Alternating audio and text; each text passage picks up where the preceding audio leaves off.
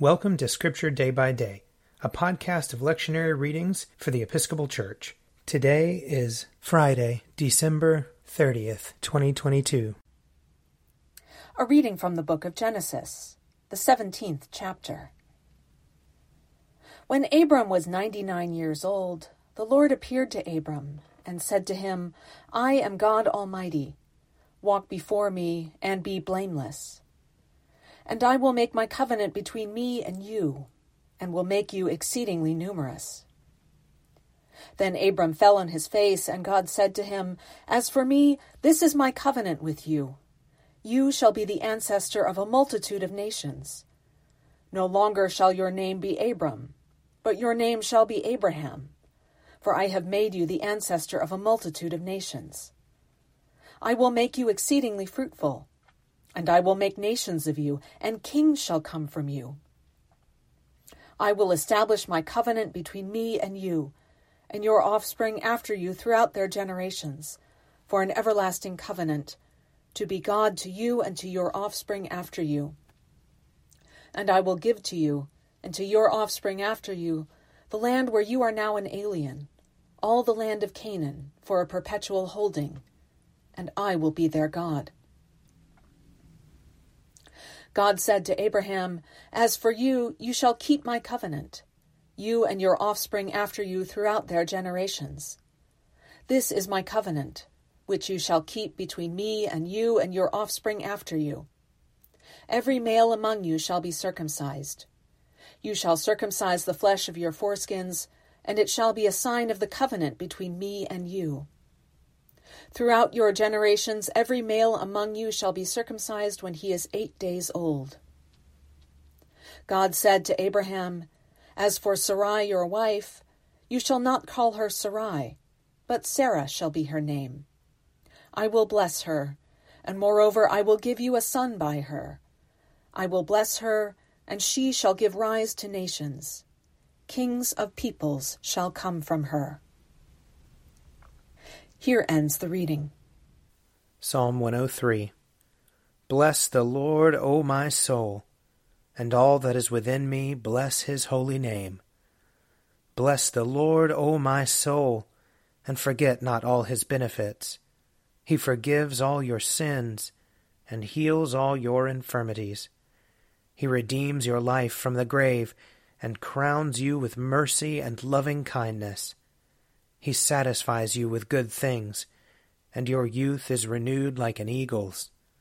The Lord executes righteousness and judgment for all who are oppressed. He made his ways known to Moses, and his works to the children of Israel. The Lord is full of compassion and mercy, slow to anger and of great kindness. He will not always accuse us, nor will he keep his anger forever. He has not dealt with us according to our sins, nor rewarded us according to our wickedness. For as the heavens are high above the earth, so is his mercy great upon those who fear him. As far as the east is from the west, so far has he removed our sins from us. As a father cares for his children, so does the Lord care for those who fear him. For he himself knows whereof we are made he remembers that we are but dust. Our days are like the grass. We flourish like flowers of the field. When the wind goes over it, it is gone, and its place shall know it no more. But the merciful goodness of the Lord endures for ever on those who fear him, and his righteousness on children's children, on those who keep his covenant, and remember his commandments and do them. The Lord has set his throne in heaven and his kingship has dominion over all. Bless the Lord, you angels of his, you mighty ones who do his bidding, and hearken to the voice of his word. Bless the Lord, all you his hosts, you ministers of his who do his will. Bless the Lord, all you works of his, in all places of his dominion. Bless the Lord, O my soul. A reading from Colossians chapter 2. As you therefore have received Christ Jesus the Lord, continue to live your lives in him, rooted and built up in him and established in the faith, just as you were taught, abounding in thanksgiving.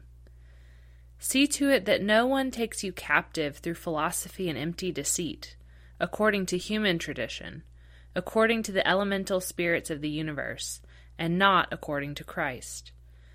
For in him the whole fullness of deity dwells bodily, and you have come to fullness in him, who is the head of every ruler and authority. In him also you were circumcised with a spiritual circumcision, by putting off the body of the flesh in the circumcision of Christ. When you were buried with him in baptism, you were also raised with him through faith in the power of God, who raised him from the dead.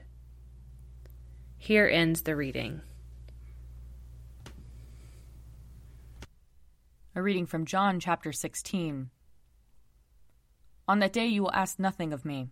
Very truly I tell you, if you ask anything of the Father in my name, he will give it to you. Until now you have not asked for anything in my name. Ask and you will receive, so that your joy may be complete. I have said these things to you in figures of speech.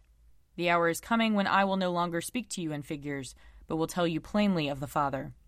On that day you will ask in my name. I do not say to you that I will ask the Father on your behalf, for the Father himself loves you, because you have loved me and have believed that I came from God. I came from the Father and have come into the world. Again, I am leaving the world and am going to the Father. His disciples said, Yes, now you are speaking plainly, not in any figure of speech. Now we know that you know all things, and do not need to have anyone question you. By this we believe that you came from God. Here ends the reading. If you would like to read a meditation based on these readings, check out Forward Day by Day, available as a print subscription, online, or podcast. I'm Father Wiley Ammons, and this podcast is brought to you by Forward Movement. Learn more about our work to inspire disciples and empower evangelists at www.forwardmovement.org.